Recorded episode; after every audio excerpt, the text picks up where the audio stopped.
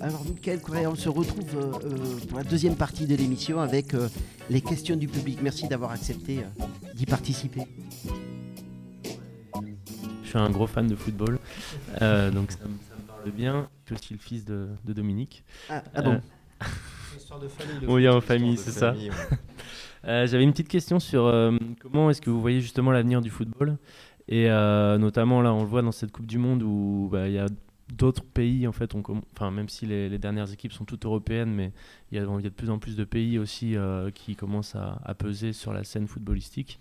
Du coup, je me demandais comment vous voyez justement euh, le football évoluer et notamment euh, bah, quels pays vont perforer et peser sur l'échiquier mondial et, comment aussi vous voyez l'avenir en Europe euh, d'un point de vue plus social. Il y, a- beaucoup de trucs là à dire. Bon, encore une fois, il y a le, bon, y a, y a le football féminin aussi. hein. Je pense vraiment la grosse bouffée d'air euh, là. C'est un peu le, gros enjeu à venir. hein. En France, il y a à peine 100, 150 000 adhérentes euh, sur 200 000 sur 2 millions. euh. Donc il y a vraiment un champ nouveau. et encore une fois, c'est un truc un peu contradictoire entre les footballeuses qui ont besoin de reconnaissance sociale et les fédérations qui voient très bien que c'est un nouveau marché économique aussi. Donc c'est encore, ça va être des défis assez intéressants. Donc je pense que c'est un peu le- le- le nouveau champ d'avenir. Et encore une fois, et ça très peu de personnes le savent, euh, en janvier prochain, la France accueille la Coupe du Monde euh, de, football féminin. Donc, euh, et qui, j'espère, va être suivie, d'autant plus que les, les- féminines sont assez talentueuses en France.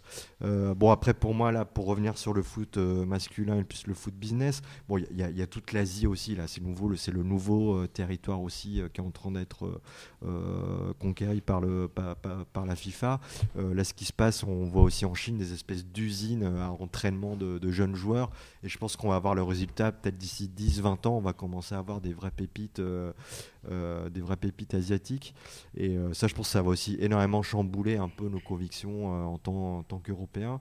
Et après, pour, un, voilà, pour moi, un peu le grand territoire d'avenir, ça reste l'Afrique, hein, en sachant que voilà, il y a énormément de, talents. On le voit même dans l'équipe française et tout, les, joueurs qui sont d'origine enfin, maghrébine ou subsaharienne, en sachant qu'il y a un vrai phénomène d'accaparement des joueurs qui se passe, euh, qui se passe actuellement. Il y a vraiment un, néo, un néocolonialisme, un peu dans le même sens où on, extrait, euh, je sais pas moi, des, des minerais comme du cobalt, etc., et qu'on va raffiner ça en France. On va, va, on va, vraiment euh, s'accaparer les ressources premières.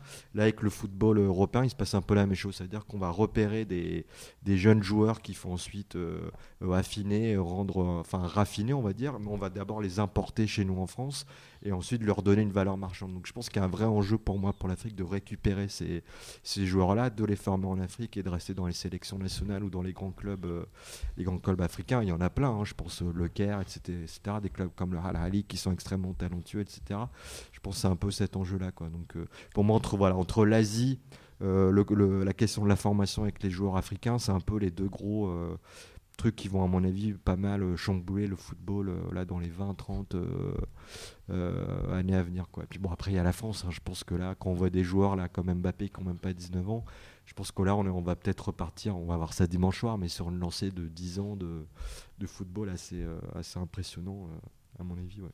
Une autre question? Oui, euh, bonsoir. Merci d'abord pour cette émission absolument passionnante. Et je- je- Merci.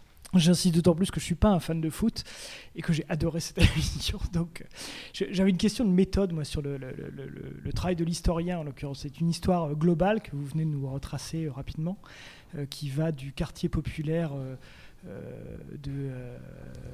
d'une ville brésilienne à, à, à une scène géopolitique entre, au moment de l'Anschluss, entre, entre l'Allemagne et, la- et- et l'Autriche. Euh, comment on a fait cette histoire euh, Parce que j'imagine il y a aussi plein de légendes dans cette histoire.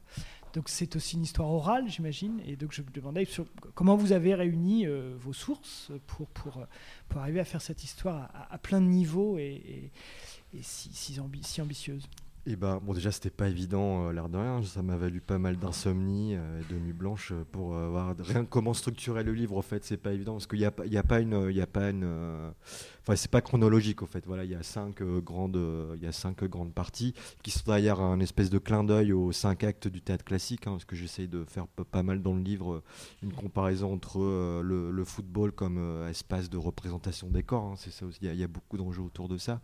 Bon, après, moi, mon, espèce de- de fil rouge et le truc sur lequel je me, je me suis tenu, c'était vraiment, et ça, ça vient plus de ma pratique journalistique à CQFD entre autres, c'est de vraiment m'attacher à retrouver la parole des protagonistes pour rendre aussi le livre euh, euh, particulièrement euh, vivant. Donc, c'est vrai que là, les sources, bon, après, ça a été très varié. Je me suis pas, je me suis pas uniquement focalisé sur des sources universitaires. Il y a eu aussi beaucoup de, de presse, hein, de, documentaires vidéo, de, de discussions avec certaines personnes aussi, hein, euh, d'entretien, etc. Le but c'est vraiment de mettre en avant avant tout euh, la parole de ces, protagonistes-là, mais en même temps, à chaque fois en essayant de faire une espèce de, recontextualiser socialement euh, euh, ces aventures. Il y a 22 chapitres, donc à chaque fois je rappelle un peu voilà, le contexte géopolitique euh, et surtout social de l'époque et de dire voilà que euh, ces acteurs-là n'ont pas été des acteurs, euh, ils n'ont pas agi en, enfin, forcément en tant que dominés, mais vraiment en tant qu'acteurs à part entière de l'histoire. Et j'essaye de montrer voilà, comment à chaque fois le football a vraiment accompagné les, grands tumultes de l'histoire et aussi les grandes luttes sociales de l'époque. C'était un peu ça ma façon de réfléchir et ma façon de structurer un peu le, le livre. Quoi. Et après, oui, j'ai un peu essayé de décloisonner euh, tout le côté. euh, moi, je suis pas historien de formation, hein, je suis vraiment journaliste. Donc j'ai eu un peu, je pense, la chance de ne pas avoir un carcan universitaire. Donc j'ai pu piocher dans euh, l'histoire, dans la sociologie, dans la géographie, de la littérature universitaire comme de la littérature grise, des discussions sur les forums internet, de l'histoire orale, etc. Donc je pense c'est une espèce de croisement comme ça qui fait que un peu l'originalité du bouquin, à mon avis. ouais. Stéphane, je suis un petit travailleur euh, de l'ombre au sein de l'association du trottoir d'à côté. Pour rebondir sur la question précédente et la construction de votre histoire, est-ce que vous, vous avez pratiqué le football? Et si oui, est-ce que ça vous a aidé dans la construction de votre histoire? Moi, donc, moi, j'ai joué. Moi, je suis d'origine portugaise et en plus, je viens de, de Roubaix, donc c'est la banlieue industrielle de, de Lille, donc euh, où il y a beaucoup le, football d'usine. Donc moi, j'ai baigné dedans, euh, gamin, euh, voilà, jusqu'au jusqu'au cou, etc. Bon, j'ai pratiqué vraiment le football, le football de club, et au fait jusqu'à l'âge de 12 ans. Et en fait, quand on parle à pas mal de gens, c'est vrai qu'il y a plein de gens que, plein de jeunes garçons qui ont joué au foot et qui ont lâché ça à l'âge de 12 ans parce qu'il y avait déjà cette question de la compétition qui était extrêmement prégnante. Et au fait, tout l'aspect ludique du football euh, était déjà, enfin, disparaissait déjà dès l'âge de 10-12 ans. On le voit encore aujourd'hui dans des clubs hein, où des fois les parents de gamins sont complètement fous euh, et euh, inculquent déjà des valeurs qui sont pas forcément les plus reluisantes euh, aux, euh, aux- enfants. Quoi. Donc, euh, bon, après, j'ai aussi redécouvert le foot de rue plus tard, vers 15-16 ans. J'ai redécouvert ce plaisir euh, euh, du jeu-là. Mais bon, après, donc j'ai arrêté de jouer parce que voilà, le, le plus beau but de ma carrière de footballeur, c'était euh, voilà, une superbe reprise de volée, mais c'était un but contre mon camp. Et là, je me suis dit, il faut vraiment que j'arrête de jouer au foot. Et je me suis plus intéressé au foot euh, voilà, de, de façon, euh, d'un point de vue journalistique. Quoi. Mais oui, ça m'a aidé surtout pour, pour me dire que euh, voilà, le club, c'était aussi surtout un espace de, sociabilité au fait. Et il se passait euh, plein de choses. Voilà, il n'y a pas que les entraînements, il y a aussi euh, les parents, la buvette, euh, faire les déplacements, etc. C'est vraiment un lieu, un carrefour de, de, de, plein de personnes d'horizons différentes. Et voilà, et le foot, c'est aussi pas mal, c'est plein d'espaces différents. C'est ce que j'essaie de, faire, de montrer dans le bouquin aussi. C'est voilà, il y a le terrain, il y a les tribunes, il y a les, y y a les clubs. Enfin voilà, il y a tout, il y a différents univers, différents champs au sein de ce, ce, de ce football-là que j'essaie de mettre en avant. hein. Encore plus la question du supporter qui est vraiment un protagoniste de l'histoire que euh, l'institution, euh, que, enfin, que, que l'histoire officielle et institutionnelle du football, mais complètement, euh, c'est un acteur qui n'existe pas aux yeux de, de- de- des fédérations sportives. Quoi. Oui, une autre question? Alors, euh, Régine, euh, ça m'a beaucoup intéressé aussi votre, votre ouvrage, ça m'a vraiment donné envie de le lire. Et je, pense là au football féminin, comment ça se fait que ça continue de rester aussi euh, discret? J'ai envie de dire euh, que, ce n'est pas relayé par les médias euh, aujourd'hui. Enfin, est-ce que c'est quelque chose qui vient du côté de ces équipes qui veulent... enfin, je- j'en sais rien, je dis ça sans trop qui veulent conserver l'idée du jeu, enfin d'une certaine éthique du jeu et pas entrer dans ce, cet univers marchand Ou est-ce que euh, bah, c'est, c'est comment dire, encore cet univers masculin, je veux dire, qui continue de dominer Enfin, comment vous l'expliquez? Alors oui, bon, c'est vrai que le, foot, ça reste un bastion euh, éminemment euh, viril et, masculin. Bon, ça, c'est comme je vous disais dès le début, hein, c'est l'histoire même du foot fait que voilà, ces valeurs-là qui sont inculquées, elles sont éminemment euh, viriles, etc. Les ouvriers ont fait, aussi un élément euh, très important de leur identité euh, masculine. Et bon, après, bon, le, foot féminin français, c'est très particulier. Euh, aux États-Unis, c'est extrêmement populaire. Il y a un footballeur sur deux aux États-Unis, enfin en Amérique du Nord, pardon, qui est, qui est une footballeuse. Hein. Il, y a, aussi dans les pays scandinaves, hein, en Norvège, etc. Même en Allemagne, il y a à peu près 15%, 20% des, des, des, joueurs qui sont, qui sont des footballeuses. Alors en France, c'est très particulier. Il faut savoir que le, foot féminin est revenu dans un contexte ultra bizarre. C'est que dans les années 65, je ne sais pas trop pourquoi, il y, a des clubs de foot, notamment dans l'Est de la France, qui mettent en place des kermesses, les kermesses de fin d'année pour renflouer les caisses du club. Et au fait, ces gens-là vont dire ils vont commencer à avoir une pratique très particulière qui est de, euh, ils vont se dire, ce serait un peu rigolo pour amuser le public d'inviter de, des femmes pour jouer quoi.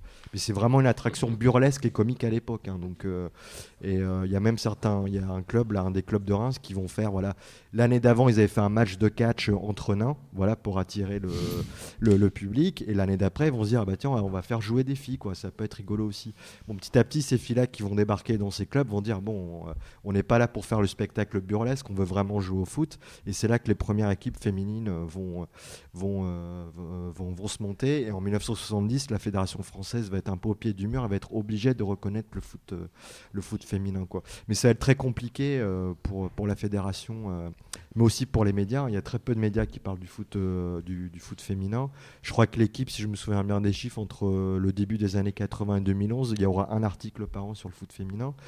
Alors pourquoi? Moi je pense que déjà le foot, comme je disais, c'est un espace de représentation des corps et du coup, il y a vraiment un jeu de pouvoir. le foot, il véhicule toujours une image assez, euh, on va dire, normée, très stéréotypée des, rapports de genre. Quand on réfléchit bien, les footballs professionnels, euh, ils, se marient très, enfin, ils se marient très jeunes, ils ont des enfants très jeunes aussi. La femme de footballeur, elle est totalement invisible. Qui connaît la femme de Zidane ou la femme de grand joueur On les voit des fois à la télé, on, les voit en tribune de temps en temps, il y a un gros plan sur elles, mais elles sont toujours euh, silencieuses. Euh, par contre, les hommes, ils peuvent, euh, faire des, ils peuvent aller voir des prostituées, s'adonner à des sextapes, etc. On trouve ça plutôt bien. Oui, c'est pour s'amuser, c'est des hommes, etc. Ils ont besoin de ça. Enfin, il y a vraiment encore une vision très à l'ancienne, hein, très machiste dans le football. Et c'est vrai que je pense de. Je, le démontre un peu dans le, dans le livre. Hein la Fédération française de football a une espèce de, peur pardon, euh, voilà, de voir des femmes sur un terrain, voilà, des femmes qui suent, euh, qui, enfin, des femmes qui sont en short, qui suent, qui gueulent, qui crachent, qui s'abîment les, genoux, etc. L'air de rien, ça donne une autre image de la femme, hein, une autre image euh, du, stéréotype de genre de la femme. Et je pense que la FFF, la Fédération française de football, a vraiment peur que ces femmes-là viennent chambouler un peu les rapports traditionnels de, de genre entre voilà euh, les footeux qui sont euh, qui sont sur le terrain et les femmes qui restent à la maison. Et ça on le voit vraiment avec les déclarations. En 2013 il y a le il y a Bernard Lacombe par exemple qui est un des dirigeants de, de l'Olympique Lyonnais qui a encore dit en 2013 hein, donc c'est pas si récent que ça euh, je, je préfère pas parler football avec les femmes qu'elles restent qu'elles s'occupent de leur casserole et tout ira mieux Bon, après, ce qui est tellement absurde, c'est que l'équipe féminine de l'Olympique Lyonnais, c'est une des meilleures équipes d'Europe. Ils viennent de gagner là, il y a quelques semaines, pour la cinquième fois, euh, la Ligue des Champions. Quoi. Donc c'est totalement, euh, c'est totalement absurde. Quoi. Mais c'est vrai que la Fédération française, elle a beaucoup de mal avec le foot euh, féminin. En 2011, la campagne de promotion du foot féminin auprès des, des jeunes filles, ça s'appelait Le football des princesses, avec un code couleur rose en 2009 pour promouvoir le foot féminin. Euh, euh, les, footballeurs, les footballeuses françaises de l'équipe euh, de France ont dû poser à moitié nu. Enfin, on est encore dans des délires comme ça, très à l'ancienne. Dans les médias, c'est pareil, il y a très peu d'articles. Il y a toujours le même truc, ça c'est rigolo. en regardant un peu, en épluchant un peu les articles, il y a toujours la même rengaine. Oui, ce sont des femmes qui peuvent passer facilement des crampons au talon. Hmm. Il y a toujours ce truc-là. Bon, il y a aussi les, il y a aussi la FFF, elle a aussi mis en place des ateliers jupes dans pas mal de clubs euh, de foot euh, féminin. Donc c'est vraiment pour apprendre aux femmes à comment se maquiller, comment porter une jupe, etc. Bon, il y a vraiment une espèce d'obsession sur euh, sur ces jours-là. Enfin, il y a vraiment une peur pour moi. C'est la même chose avec les footballeurs homosexuels, hein, les footballeurs gays. C'est un gros gros tabou dans le milieu du foot parce qu'on a peur que ça vienne un peu chambouler cette question-là. Alors qu'aux États-Unis, je vais terminer là-dessus. Pourquoi aux États-Unis, justement, le, ce qu'on appelle le soccer, le foot féminin est beaucoup plus populaire C'est que euh, le bastion masculin, le bastion viril aux États-Unis, c'est euh, euh, le football américain et le baseball. Du coup, le foot, ça a été beaucoup plus délaissé par les autorités. C'est vrai que les femmes se sont beaucoup plus réappropriées cette pratique-là. Et c'est vrai que tous les coming out de, footballeurs gays qui ont été faits récemment, il y en a encore eu, un- encore eu un il y a quelques jours, c'est des footballeurs euh, euh, américains quoi, qui font leur coming out. Bah, alors qu'en France, c'est un sujet, mais j'ai vu il y a pas longtemps, je faisais un truc à Mediapart, euh, et Lilian Thuram était interrogé. Donc Lilian Thuram, c'est quand même quelqu'un de relativement de, de très intelligent, etc. Le sujet de son interview, c'était racisme et homophobie. Voilà, il- il- sur les questions racistes, il n'y a pas de souci, il déploie sa pensée qui est extrêmement pertinente, etc. Quand on lui a posé la question sur euh, est-ce qu'il connaissait des joueurs gays autour de lui, voilà, il a été méga mal à l'aise. Quoi. Il s'est mis à pouffer euh, et à se dire pourquoi vous me posez ça. Il a été ultra mal à l'aise. Alors que c'est Lilian Thuram qui est un joueur qui, est- qui est quand même euh, quelqu'un de, d'intellectuellement euh, très, euh, très pertinent. Quoi. Mais même des joueurs comme ça, ça devient ça encore tabou. Ouais, presque tous les soirs, vous avez sur l'équipe du soir euh, Olivier euh, Rouillet, euh, ancien joueur de, de Nancy, qui porte justement un, un discours sur son homosexualité euh, d'une- d'une belle manière. Merci beaucoup. Ah, il y a une autre question Non, il n'y a pas d'autre question. Il faut se séparer. Merci beaucoup. Bah, merci à vous. À bientôt.